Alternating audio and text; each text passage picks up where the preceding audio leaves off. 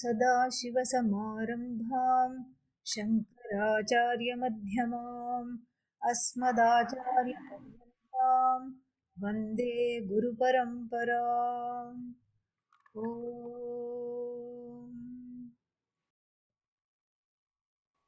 ॐ नमः शिवाय। Namaste to everyone. It is my joy and an honor again during this uh, sacred time of Thanksgiving and in this retreat. Uh, we have been focusing on the topic of bhakti or devotion, which is extremely central and integral to our lives as sadhakas. Sadhakas means seekers, something. Everyone is a sadhaka, so to speak. Everybody is seeking something or the other. But the word sadhaka uh, definitely uh, you know means that the, the, the one who is seeking the truth of Bhagavan, the truth of the self, which is one and the same. Because all this here is one. There is one Bhagavan and one Atma. The Atma happens to be Bhagavan.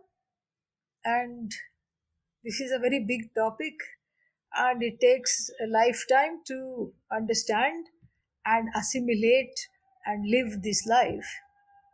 And without bhakti, this understanding of oneself as non separate from the whole universe and from the source of the universe is not even a possibility. Without bhakti, one can kiss mukti goodbye. And so, therefore, this is a very important topic, the various manifestations of which we have seen in the talks by all the speakers, swamis uh, who have who have shared their scholarship, their expertise, their experience. And the topic for today is very important also because it focuses on what we call the lives of saints. It's a very popular topic as well uh, because there is some something comforting about reading the biography of people who are saintly. Why is this comforting? If we ask, very very interesting. Why is the lives of why are the lives of saints? Reading about the lives of saints. Why on earth should it be comforting? It is comforting because it, it gives hope. Many reasons. The first reason is it gives hope. You, you know, you don't want to read the life of some ordinary person. that is boring. Why? Because our own lives are boring. and an ordinary person is just like ourselves.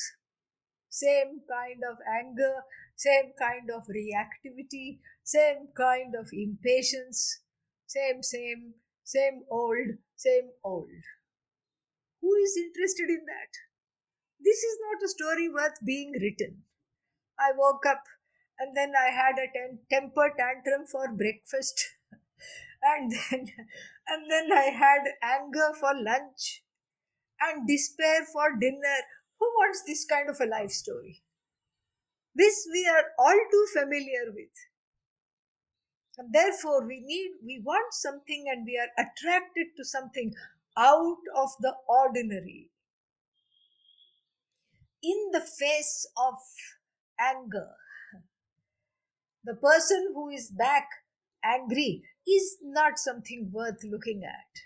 But the one who reacts with kindness in the face of anger is someone that to whom we are attracted. The one who gives love instead of retaliating the one who gives some kind of a different, a slightly different reaction or rather response than the ones with which we are familiar is something that attracts. This is what attracts. But this is again a very intriguing question. Why does this attract? Because we have seen, and it is our experience that in the world, which is a very competitive place, you have to learn to defend yourself. You have to speak for yourself. Everybody teaches us this, starting with the parents. Every, everybody says, you have to have boundaries. You have to not let people uh, you know take advantage of you. You have to you have to have you know between you and the other there have to be strict boundaries. And then but yet we yearn to and and we are drawn to the lives of saints. We have a longing to cast off these boundaries this is an innate yearning in the heart of all. An innate yearning. I don't want these boundaries. I don't want these these uh, these divisions. I don't want to be angry. I don't want to react with anger. In fact, that disturbs me. Whenever I'm impatient, I wish to be patient. Whenever I am unkind, I wish I had been compassionate. Whenever I am angry, I wish I had been more understanding. Whenever I am resentful, I wish I had commanded the power to forgive. Whenever I am bitter, I want to be sweet. This is, this is the universal human, human yearning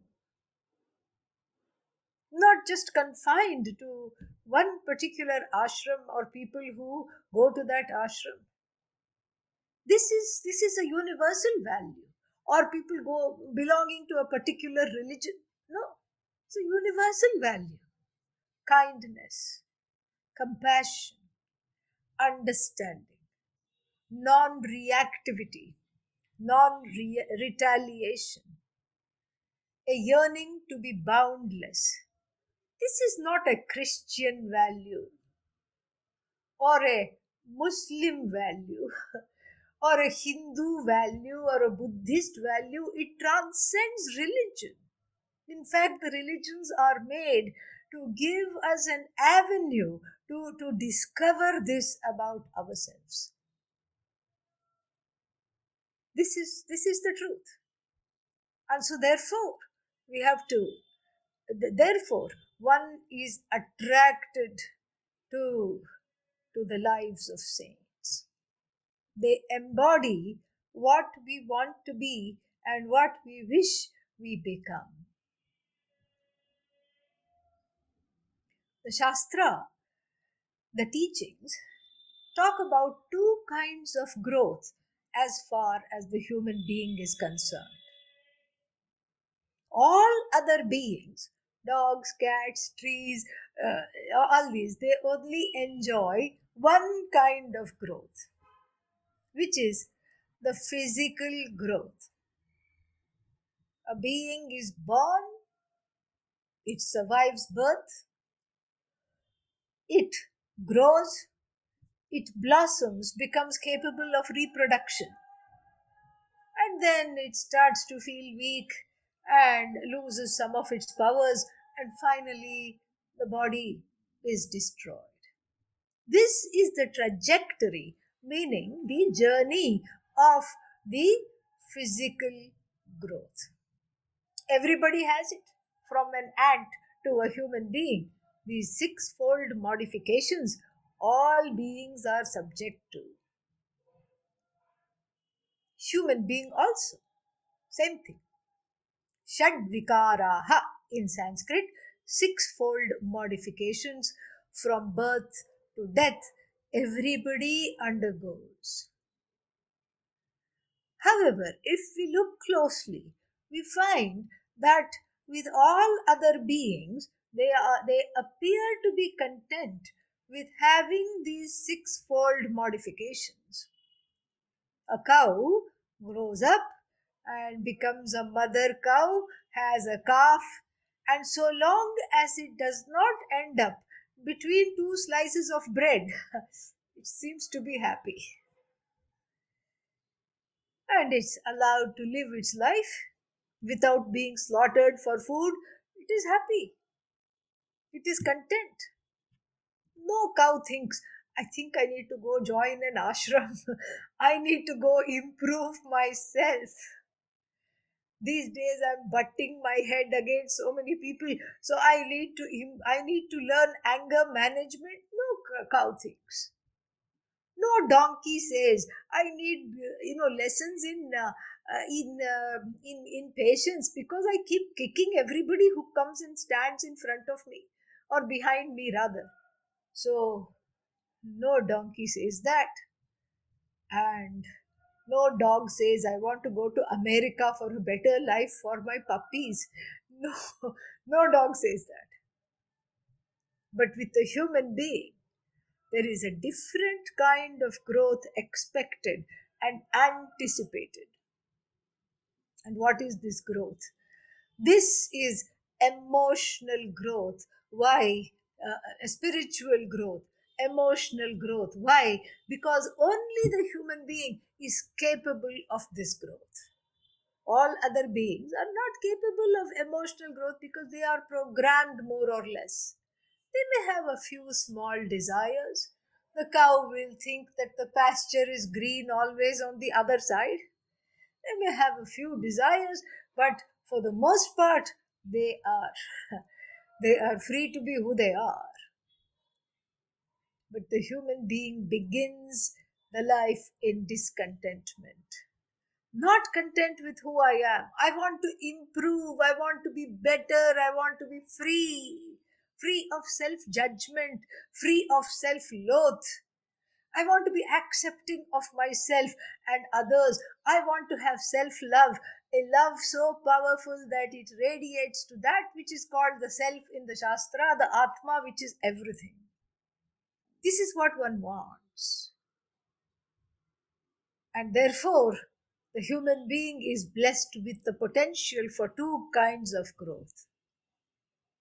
There is a small difference between the first growth, the physical growth, and the second growth, the emotional slash spiritual growth.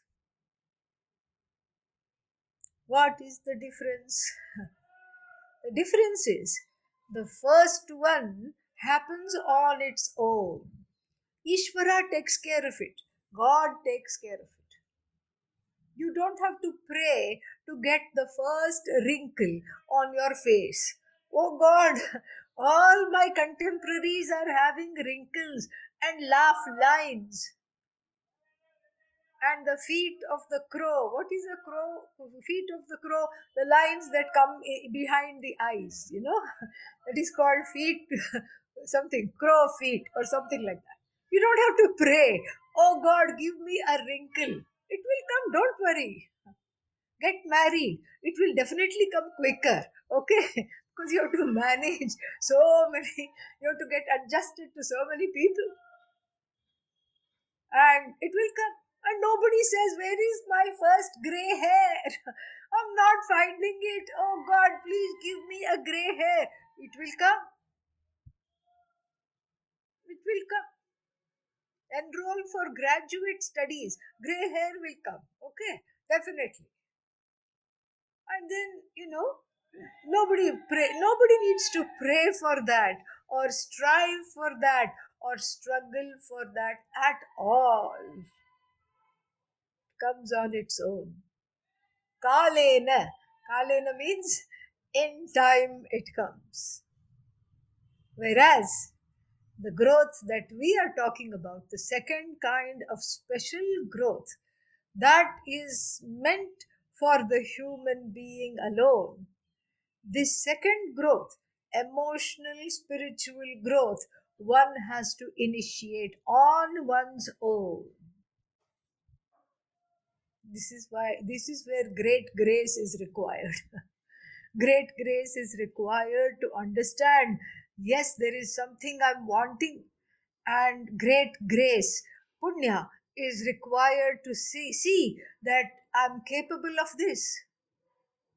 And great grace is required finally to initiate this growth.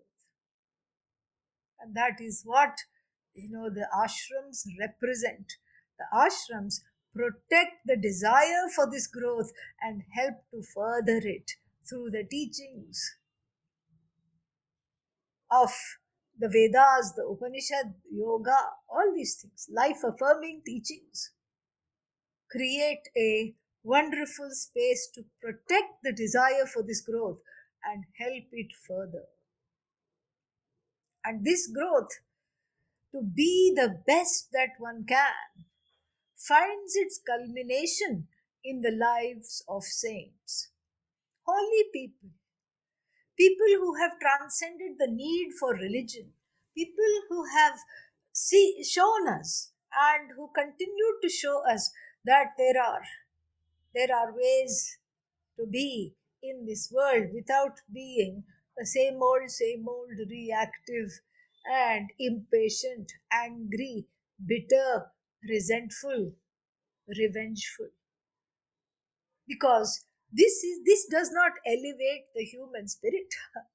One feels down. In fact if you are angry at someone and you scream and shout at them you are in pain. The other person is also in pain no doubt but you are more in pain. So what is this anger that puts the that puts the giver and the receiver of the anger in pain what kind of a life is this and so the lives of saints become an important uh, antidote to this way of being, which appears natural, but it is not. It, I wouldn't say it is natural to be revengeful. I would say it is habitual to be uncompassionate, revengeful, bitter, and resentful. It's a habit which is reinforced collectively and individually. We see others and we justify our behavior. So, therefore, the lives of saints become an important antidote to see that something is possible so that we can emulate them at least in small ways day to day. Day to day small ways. And the uh, the beauty of this is that in our tradition you don't need anybody's permission to be a saint you don't need a certificate from some authority you are a saint stamped that too 400 years after a person's death you don't need that you don't need somebody to stamp and say you are a saint. and that kind of a sainthood is for the few and the far between, like some special chosen people. The All Saints Club is an exclusive club of people who, who have been chosen and selected to be part of this group. No. Saintliness in the Hindu Dharma is the is the is the uh, is the culmination of one's growth. It is the universal destiny of everyone to be a saint. This is your future. This is your destiny. This is what we have to seize and quote unquote become. Why become? Because one is already that. Because I want to be kind. We say, You are already kind. That kindness is eclipsed by the Rahu of wrong desires. Rahu is a shadow planet. By the Rahu and Ketu, another shadow planet of wrong desires. The saintliness is eclipsed, the saintliness is obfuscated by fear, by desire, by wrong projections. Somebody is out to get me, therefore I have to get them first. These are wrong projections. And so, therefore, the self self initiated transformation becomes very difficult because of the habitual orientations. That is why the lives of, of saints are so attractive. Very, very attractive. And I have been asked today to share a few stories. In fact, this was also one of the topics given to me for, I think, an earlier retreat. I think maybe uh, the Labor Day uh, retreat or something like that, right? Yeah. Shivani remembers. She's nodding. So, I must say that, you know, I'm not an expert on saints, but I think this is a topic that is important. And so, really speaking, it is not a repetition because we have so many saints to choose from. And I'm not very, uh, you know, I don't have a very good memory. I don't remember all that I talked about in the last talk. But the hope is that some of the stories will be new and will help us connect to the best of ourselves as we hear them. The first sage or saint that we are going to talk about is from the Vedas. In fact, her name is repeated. You know, when we take the name of the entire lineage of sages, her name is repeated. And she is credited with, uh, with uh, two hymns, uh, with, with channeling two hymns in the Vedas. Her name is Ghosha. Ghosha and uh, the daughter of a very devout and celebrated rishi Kakshivan. Kakshivan and this Kakshivan rishi had two sons and a daughter by the name of Ghosha. I have forgotten the, uh, the son's name and it is not important because their names are not worth remembering anyway, as you will see in the story. why their names are not worth remembering. Unfortunately, Ghosha at a young age had some kind of a disfigurement disease. We don't know what. Maybe vitiligo or maybe, um, you know, where there are white patches on the skin, some people say, or maybe it was um, leprosy. We do not know. And so uh, she was, you know, even though she was very beautiful, there was some disfigurement as the story goes. And unlike her brothers who were not interested in anything spiritual, she became the student of her father and studied the Vedas, studied Vedanta under his tutelage.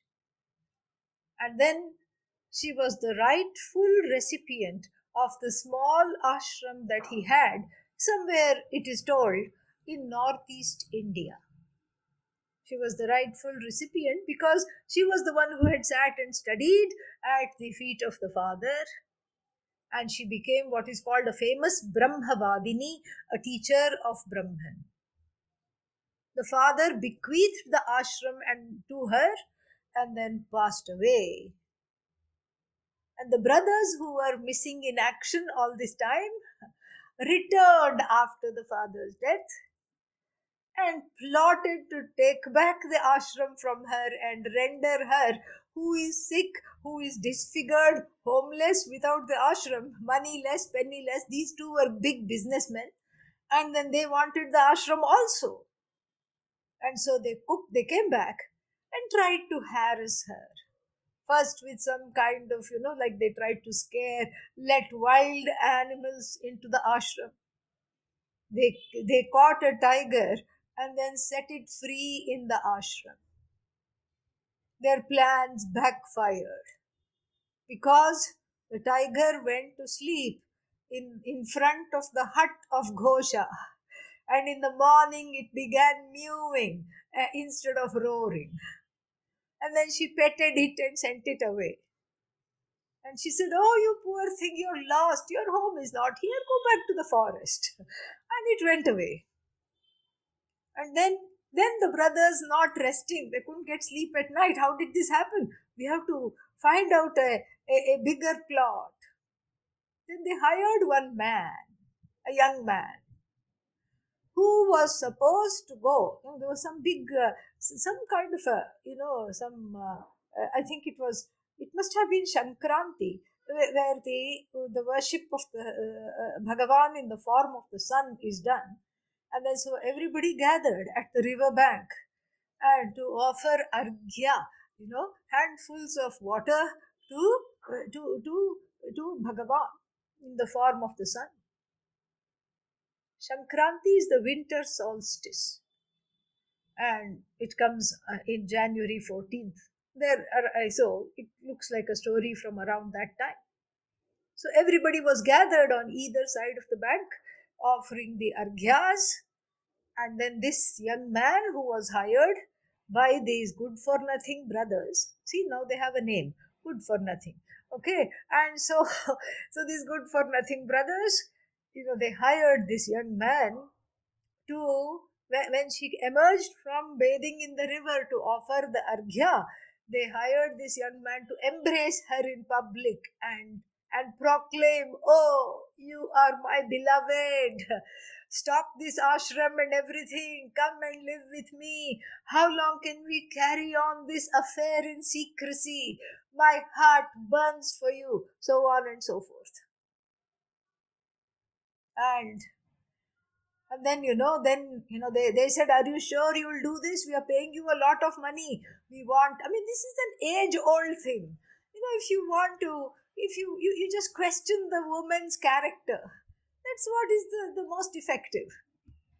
You, you, you destroy her reputation, then all the people in the village and in the ashram will throw tomatoes. Tomatoes means one is lucky, stones, throw stones at her, and then, you know, drive her out. And then, of course, we will come back and reclaim the father's ancestral property, which actually should belong to us. And again and again, the young man was schooled, and they said, This, this sister of ours, she's a very wily creature. You don't know what she'll do. She knows some magic also. So, because the tiger started to meow like a cat, and so eh, be careful. And for good measure, they bought him a little bit of a local brew, some toddy, and to make him drink so that he loses his inhibitions. And the young man said, Yes, yes, yes, I can do this, and yes, thank you for the money. And then he went at the appointed time. All the people were gathered, and then Ghosha dipped into the water and then was going to offer, and he was supposed to embrace her. But then, as she emerged from the river, he saw her and then he was just blinded by her radiance, the story goes. And instead of embracing her, fell at her feet and said, Accept me as your disciple, O mother, and let me study with you and serve you. This is what happened. And you know, this is something which is very interesting because the story is not very well known and it is it is rare to find and so it is, uh, uh, you know, it is something which is so beautiful. It is beautiful because uh, even though we see it as her performing miracles, it's not miracles. It's not a miracle. You are the miracle. you are the miracle. You living in your full potential. You are the miracle. And here we find that someone who has no inhibitions, and is incapable of wrongdoing and, and is looking at this man with, with none other than, you know, some, some, you know, a universal love. Just she sees him as, as herself, as non-separate from herself. And because the young man was of, you know, good character, a dharmic fellow, perhaps he had this transformation. And falling at her feet, she revealed everything. And then the brothers also came out from hiding and asked asked her forgiveness. And then and then she said, Yes, you are forgiven, but please don't disturb the ashram anymore. Please go away. that is what. And you know, let you also live peacefully and let us live in peace. Then, you know, a devotee of hers, somebody, said, You know, we, we just want you to enjoy full health. This disfigurement I cannot tolerate, all the devotees said. One of them started, and everybody was crying because they saw her see, uh, you know, getting weaker from this whatever disease of disfigurement she had. And she prayed to the Ashwin twins. Ashwin twins are assistants of uh, Dhanvantari, Bhagavan in the form of the healer, who came with a pot of Amrita, Amrita the, the nectar of immortality when the ocean was churned. What is this nectar of immortality? Brahma Vidya. That is what, which teaches you that you are immortal. And so she prayed to the Ashwin twins who had studied with sage Dadhyang and who knew everything and then they taught her and the portion of the Brahma Vidya which appears in the Brihadaranyaka Upanishad as Madhu Vidya. And then she was completely healed after she listened to this uh, story of, uh, uh, sorry, to the teachings. And out of gratitude, she composed the second hymn. That is what the story goes. This is Saint poet Saintess Ghosha. And, and then the next one that we will take up today for our analysis, for our narration, is someone that comes a little later uh, in the 17th century, uh, 17th or 18th century, I don't know, saint from Karnataka, India, whose name is Purandara Dasa. Purandara Dasa. And that was his spiritual name. His birth name was Srinivasa. Srinivasa was his birth name. And this Srinivasa was the most miserly fellow that you could ever encounter was not born kind, compassionate, nothing.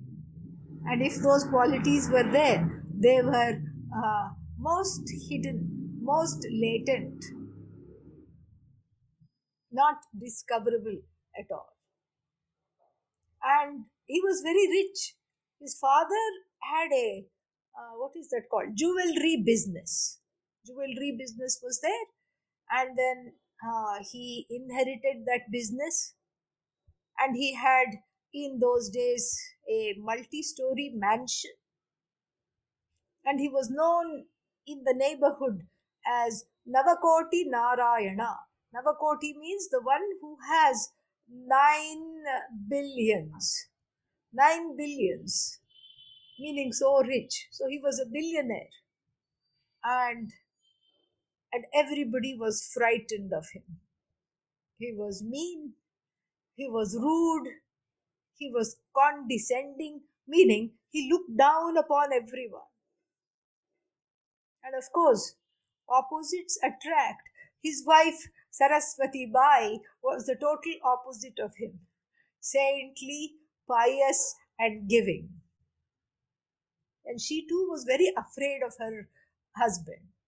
It is said that when he came home from work, he would head straight to the kitchen Oh, for his food? No, no, no. He would count how much rice was there, you know, and whether the wife had given some away in his absence. How much rice, how much dal is kept, how much wheat, everything he would count. And still, somehow, the wife, we don't know who is the saint here. But we, you know, this is a saint couple actually. Because she, as the story will go, she brings out the best in the husband So it is said that she would take a handful of rice to give to the people, whoever came asking at the door. One or two handfuls she would keep. And then she would pray to Vishnu and say, You know what? refill this okay by evening by the time he comes please refill this because i don't want to be the uh, be the recipient of his anger he has a vile temper oh lord please help and the lord always obliged. And she didn't get into trouble. So then one day the story goes that lord vishnu himself wanted to teach him a lesson. So Lord Vishnu went to his office and said, Please, uh, he, he disguised himself as a poor man, a beggar, without anything in the world. This sad beggar, and then went in tatters to his office, to the jewelry shop where everything, you know, there is abundance. Just please give something. No, no, no, no, no. This is not a household. Where will I have rice? Off with you. No, no, no, please, you have so many jewels. Give me one, one small little, you know, this piece of gold which is lying on the floor, which you're not even going to use, which you don't even know, which will probably be swept up. Off with you, he said. And he called the guards of the jewelry shop and had the man taken by the neck and thrown outside and beaten for good measure. Then this fellow, Vishnu in the beggar's guise, went to Saraswati Bai, the wife, and said, You know, I thought this is a giving neighborhood. And I went to this man. He, he, you know, he pretended not to know that this was the husband. I went to this man with a jewelry shop and look, mother, how he has beaten me up and he threw me out of the shop just because I wanted a meal. And I thought I wanted it. I just asked for a small, tiny little thread of gold that was lying on the floor and he wouldn't have used anyway and then I, it would have fed me for several days so you see can you believe what he did and saraswati bai was very moved and she said what to give now what to give him i can't send him just like this then she remembered that she had a nose stud a diamond nose stud given to her by her parents at the time of marriage Aha, this belongs to me truly. This doesn't belong to the husband. I can freely give it away, she said. So saying, she removed it and then, you know, put it in his hand and then that's why Vishnu, Krishna, they are all tricksters. And then this Vishnu, in the guise of the poor man, the story goes, went back to the office went back to the jewelry shop and seeing him, Purandara Dasa, whose name was Srinivasa, said, Hey, just half an hour back I kicked you out and you have you dare to come back? He said, Hey, treat me with respect. I'm a customer. I have something to sell. Oh, you don't have even clothes on your back, proper clothes on your back. What are you going to sell to me? And he opens his hand and shows the diamond nose stud. And this fellow is flabbergasted. He says, This is my this belongs to my wife. I know the design. I know this. And surely he has gone to the wife, and the wife has double crossed me and given this nose stud. How dare she? Everything belongs to me, and her jewelry belongs to me too. And so he said, Okay, I'll give the money later. You stand here. And he locked up the nose stud in, in the locker and hurried home. And Saraswati Bai saw him coming from the, through the window. And then she said, Okay, I'm done in for. At least during the time of pandemic, you know, you wear a mask. You don't see that there is no nose stud because the nose is covered. But in those days, there was no pandemic. So she would have been outed quickly. And so the story goes that she just mixed herself some poison in a cup, mixed it with some water, and was and she said, Hari, oh Lord, this is you know, save me. And she was about to drink, and something glittered in at the bottom of the poison cup. It was her own nose stud. Quickly she washed it, and meanwhile, this man is coming and banging the door. Open the door, Saraswati. What is wrong with you? I know you are hiding behind there, and I know what you have done. You're going to get the beating of your life. And then, to his surprise, a very calm and beautiful Saraswati with plus the nose stud opens the door. What's the matter? What's the matter, oh husband of mine? Try to be pleasant once in a while. Why are you always angry? What happened? then he said, You're wearing the nose stud. She says, Of course I'll wear my nose stud. Will you wear it? Of course I will wear it. It's mine. What is your no problem? And then he's very flabbergasted. Then he rushes back to his office, opens the lock, locker, it is missing. He himself had locked it. And then then he wants to know where this poor man is and the quote unquote poor man has disappeared, vanished from the from the whole uh, place. A deep transformation happens to Srinivasa, who comes back and falls at his wife's feet and declares her to be his greatest teacher. And he says, I have been so wrong. And I am 35 years old now. And for the last 35 years, I have caused so much distress and pain to Mother Earth because I have not taken care of her creatures. I have not taken care of my fellow beings, even though I had so much.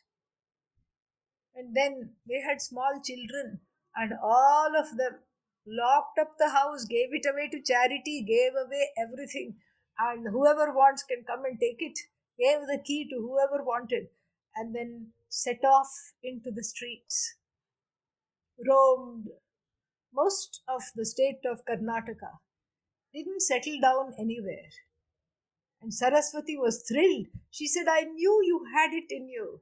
I knew you had it in you. I knew I would see this day. And I'm so happy that it has come very quickly. And he met his teacher, who gave him some kind of a Karma Yoga Diksha and changed his name to Purandara Dasa, a name of Lord Krishna. And he was musically inclined, and it is said that he composed 475,000 uh, songs between the ages of 35 to 80 when he died, when he passed away. And very beautiful songs songs of devotion, songs of knowledge. His Ishta Devata was Lord Krishna. And he is also seen as the as the um, as the father of South Indian music called Karnataka Carnatic music, father of Carnatic music, and very you know so- songs that touched the heart. They touch the heart because they are they, they come from a place of sincerity. They come from a place of yearning and longing, and they come from a place of deep devotion. In one of them, he sings, very famous song. He sings, Oh Mother Yashoda, I am jealous of you.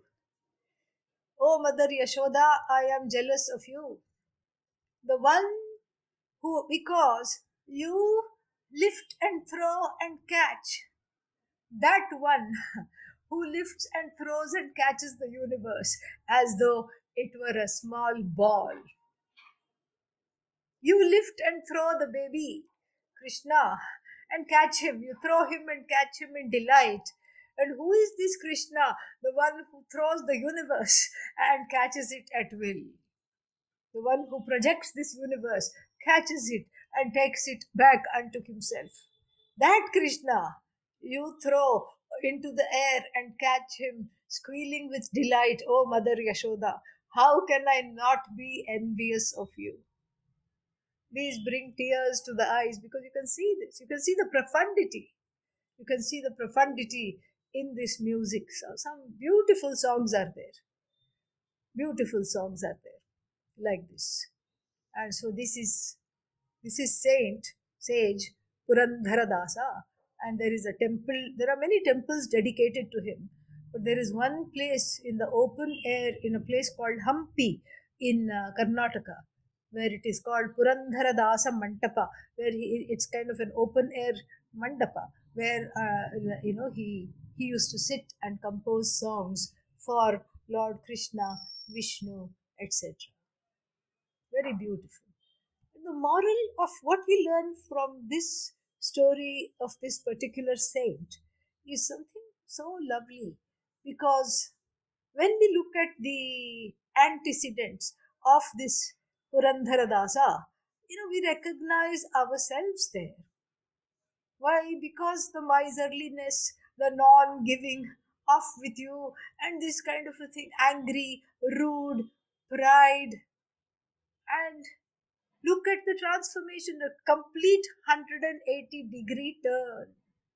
This kind of a transformation, very difficult to have without the help of Lord Vishnu here. Yeah, otherwise he would have gone, on, uh, gone his own way. But something happened. And for the skeptics, skeptic within us, who says, How is it possible for that same nose ring to be in the jeweler's locker and to be on the nose of the wife? How is that possible? Even if it is seen in, you know, even if it is seen in the sense of a mistaken identity or some kind of a mistake that he made, or if Saraswati Bai put an artificial nose stud just to fool the husband, who, who, anything is possible, even if the skeptic within us says that that doesn't matter because it's not about miracles, it's about the transformation. It's about the transformation from an ordinary person to an extraordinary person. That is what catches here. That is what is very, very, very beautiful. Extremely beautiful. Then there are so many examples coming. I'm trying to decide which one we can talk about after this. So, the the other one is interesting. This is someone we know, the composer of the Ramayana, Valmiki, also regarded as a great devotee, a great saint. And the story is that he was born in a, as a Brahmana, in a Brahmana family. But unfortunately, where they lived, and I don't know where, because it's such an ancient time. So, wherever they lived, suffered 12 years of constant rainlessness, drought, no rain at all. And so, therefore, they had a lot of uh, um, difficulty trying to upkeep themselves. So this man, Valmiki, whose name was Lohajangha, means the one who had iron thighs. Maybe he worked, he liked to work out or something. In you know, who knows? So he was like a wrestler, very strong. So Lohajangha, he took to adharmic ways. He became a robber and he used to relieve people of their belongings wherever they went. Crossing one village to another at night was terrifying because this fellow would first kill and then steal. Again, a miracle. And what is this miracle? Sage Narada, about whom we talked only a day and a half ago, comes into the picture. I told you whenever Narada comes, it is it, uh, it, it is a harbinger, a messenger of self growth.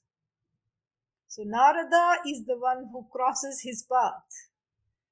And Valmiki, as he was known later, says, Hey, stand and deliver, give me all your belongings, give me your gold. And if it had been modern times, he would have said, Give me your eye watch, give me your cell phone, give me everything. And Narada is a mendicant. He's a sadhu. He had a bag with four chapatis that somebody had packed for his dinner. He says, This is all I have, chapatis. And he says, What? You have only chapatis. Who wants these chapatis? I want gold. I want this. I want that. Narada says, Sorry. And he's very angry. He says, I have not had anything. None of my earnings I have had today. And Narada says, I wouldn't call them earnings. I would call them stealing other people's earnings. These are not your earnings. And mind you, you are attracting bad karma. Ha, says Valmiki. Bad karma. I'm not attracting any bad karma because I'm doing it for my elderly parents.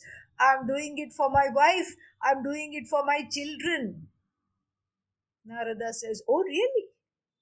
So why don't you? I'll stand here. Why don't you go and ask them if they will share some of your papa, some of your bad karma, if they'll share? Of course they'll share. They are my people. Okay, go ask them. And for good measure, he ties Narada to a tree because he's very angry. Now he's challenged, and so he goes, you know, goes back home in the middle of the night. And since he's a nocturnal fellow, everybody gets worried. Why has the children not worried? Why has father come back in the middle of the night? Did you get caught? Are you being sentenced to death by the, uh, the king's men? What happened? No, no, no. I want to find out something. So everybody gathers the wife, the parents, the you know they gather, and then he says, "Look, I know I have to do all this robbery, and they say it's a bad thing. Yeah, it's a bad thing, but I have to do this because I'm feeding all of you. So, will you partake of my bad karma? Because Narada, the stupid sage who I have tied up to a tree, says that I am having so much bad karma. So, will you you will share it, right? And the parents who are the first to speak say, uh, no, because there are other ways. We are old we, we, we cannot hear very well, we cannot see very well, and we are dependent on you, so we are just keeping quiet. But for you, there are other ways, and we have told you that there are other ways. We have told you repeatedly to give up this life. Why should we share your karma? We have our own karma. We don't want to share your karma. Then the wife, he says, Oh, you are my beloved. You will definitely, we share everything. So you will share my karma too, right? And she says, It is my bad karma already to be married to one such as you. So I don't need to share any more of your karma. You keep your karma. And then the children, he says, Oh, you, you know, daddy is so wonderful, right? You will share some of the bad karma of daddy, right? And the children say we don't know what bad karma is but it sounds bad. We don't want it. We don't want it. And so then what returns back to the forest is a very dejected Valmiki. He is so dejected, he is so upset with himself, and he says he is overcome with remorse so many people I have killed, and so many people ill gotten, have got all these ill gotten gains with a sense of entitlement. What's going to happen to me now? Thinking like this, dejected, distracted, he unties poor Narada, who is, you know, tied up there. And Narada says, What? You, you went so angry and now you are crying. What happened? He says, Oh, please don't torture me anymore. Find me a way of getting washing off this karma. And he says, there is one way you take the name of Bhagavan. Say Rama, Rama, Rama, Rama, Rama, Rama, Rama, Rama, Rama. And he says, what will that do? That is a soap. That is a very effective soap that will wash off all the papa. It is an internal soap external soap you use while bathing, that cleans the outside. but what cleans the inside is Hari Namaiva Kevalam. Harir Namaiva Kevalam. So, the Nama of Hari, Harir Nama, the Nama of Lord Hari, is what clears this internal dirt, raga, dvesha, strong prejudices, strong, strong preferences. And all this is possible if you just take the name of Lord Rama. How long should I repeat? Until, you know, I come back, he says. Just like that. Until I come back, you repeat. And Narada is a traveler in all the three lokas. When is he going to come back? He himself doesn't know. He just says that flippantly and goes away. And Valmiki sits and doesn't move, keeps on chanting Rama, Rama, Rama, Rama, Rama and very soon trees grow around him, an ant hill grows around him. He's unmindful of the ants. Even one ant we cannot stand. But imagine sitting in the middle of a uh, fire ant hill. Fire ants are those big, big sized ants. And when you are bitten, it's like being on fire. He was unmindful of all that. And then even the ants probably thought him to be safe and perhaps did not bite him.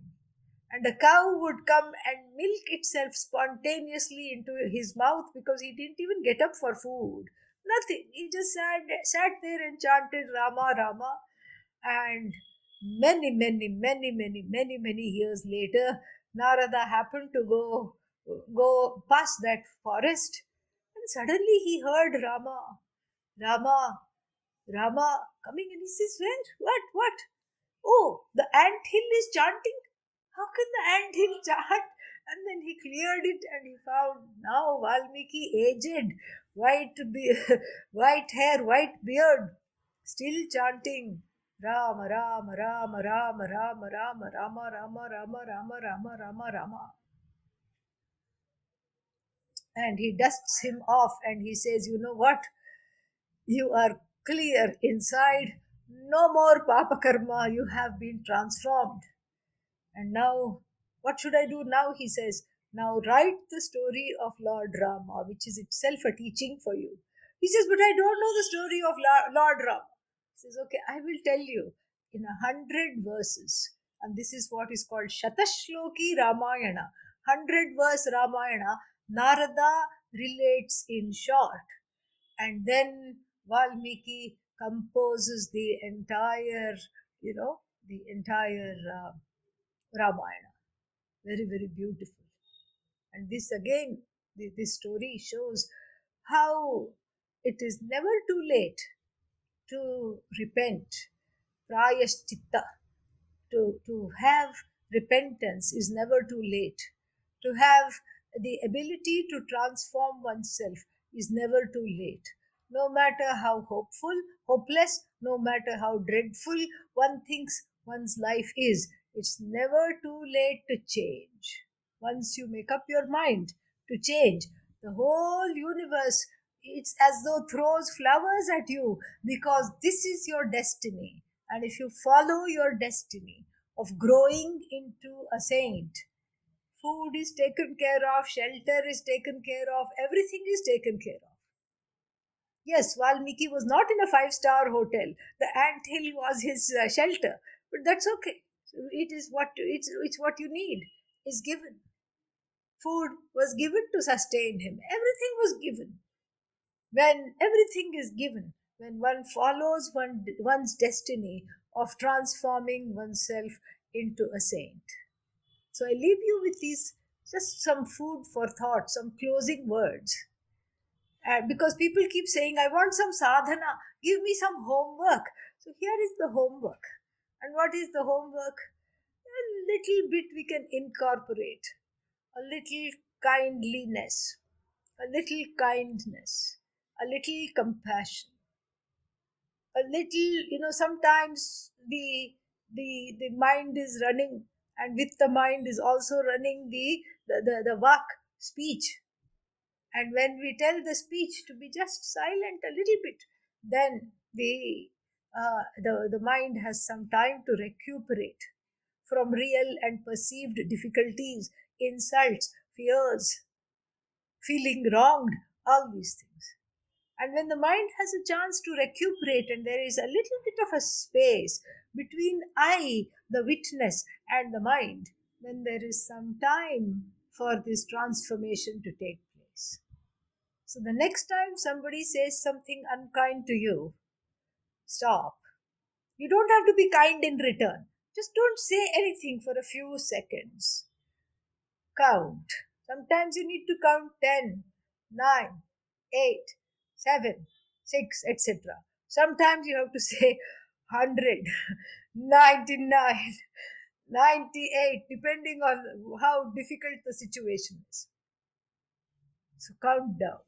And when you're counting down mentally, do not retaliate.